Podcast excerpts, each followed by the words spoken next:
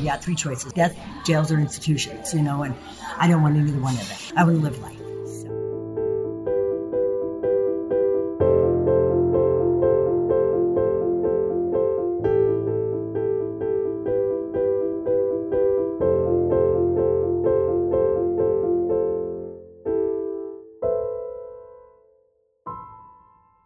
Hey everyone, and welcome to another episode of And Still We Rise, a podcast produced and curated by co-JMC students at the University of Nebraska Lincoln.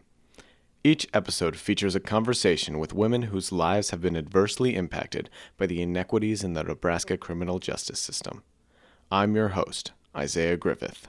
Today, we are speaking with Kimmie. Let's hear her story. So I'm 51. I've been out of prison for three years. In that three years, um, me and my husband have separated, um, got a dog, had many jobs. I tried to take advantage of all the reentry programs out there available to me. Um, like I'd gotten a car when I first got out um, from Cherries for Hope, so I used a lot of resources. When you're in prison, you lose a lot of stuff, you know. Um, and it's not important anyway, you know. But um, I lost my mom while I was in prison. That was one important thing to me. She was my best friend. You know, now I just want to do things that will make her proud, you know. And uh, so that includes not going back to prison, you know. So I do things that um, make sure I don't go back there because uh, I can play that tape. You know, you got three choices: death, jails, or institutions. You know, and I don't want either one of them. So I want to live life. I mean, I grew up a, a child with an alcoholic stepfather who, you know, was very abusive. Um, so I've always been on guard, even when it didn't seem like I'm on guard. Like I'm like, and I think that's part of why my brain does go because so hyper focused on trying to make sure that I'm going to be okay. Um, that's a good thing about having a dog because I can relax a little bit because she's paying attention. My past was very jaded, and so from having that past, I grew up self-medicating um, because I didn't know what else to do. Um, because I grew up in a time when you did, there's there wasn't people to talk about it to, and if you did talk about it, then you were shunned, and so you just you kept it to yourself. Well, as a young person and um, dealing with hurtful things that happen to you is not something you should have to do by yourself, and so you just learn to cope with best you can. Now I'm better. I walked into prison. I, I wanted to walk out of there a different person than I walked in there, um, because I didn't want to go back. And now, let's hear what Kimmie had to say for our three interview questions. What is something most people get wrong about you? That I'm not smart.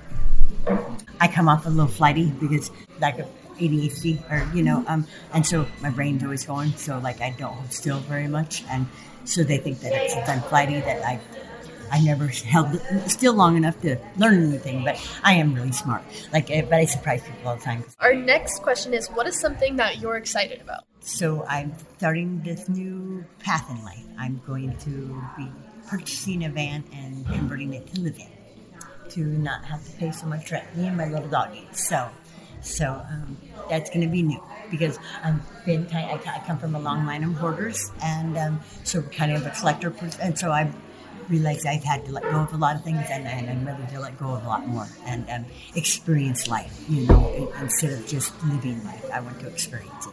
Give me a snapshot of everyday life that brings you great joy. So it's not something I do every day, but like I love to go camping. Like I like to wake up and see this blue sky and hear the sounds of nature. You know, crickets and water moving. Like I love the sound of water moving. That that, that gives me great joy. And my dog. My dog. Um, if one for my dog, you know, who knows where I'd be? Because you know, she knows when I need picked up. She and and I don't care if I'm gone three seconds. She's like so happy to see me. Thank you, Kimmie, for sharing your story with us.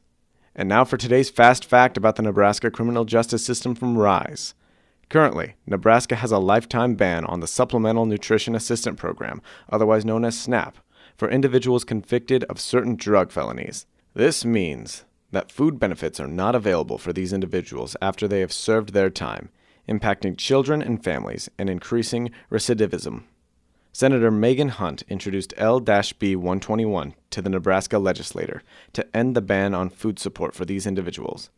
This bill would impact over a thousand Nebraska families. Criminal justice reform is possible in Nebraska.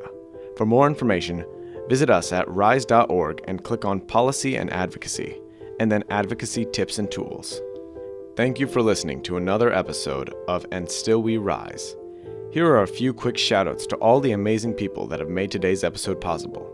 Thank you to all 165 students of the 2022 spring semester of Social Justice, Human Rights, and the Media class for making this podcast possible. Our podcast artwork was created by Hannah Timm. The music was written and performed by Anne McConkey and produced by Terry Keefe.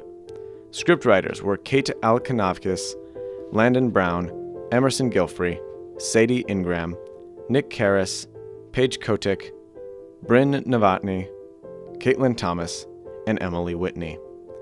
To hear more student produced podcast and audio media from the College of Journalism and Mass Communications at the University of Nebraska Lincoln, visit krnu.nebraskanewsservice.net. To volunteer, donate, or learn more about how you can help currently and formerly incarcerated individuals in Nebraska, visit seeusrise.org.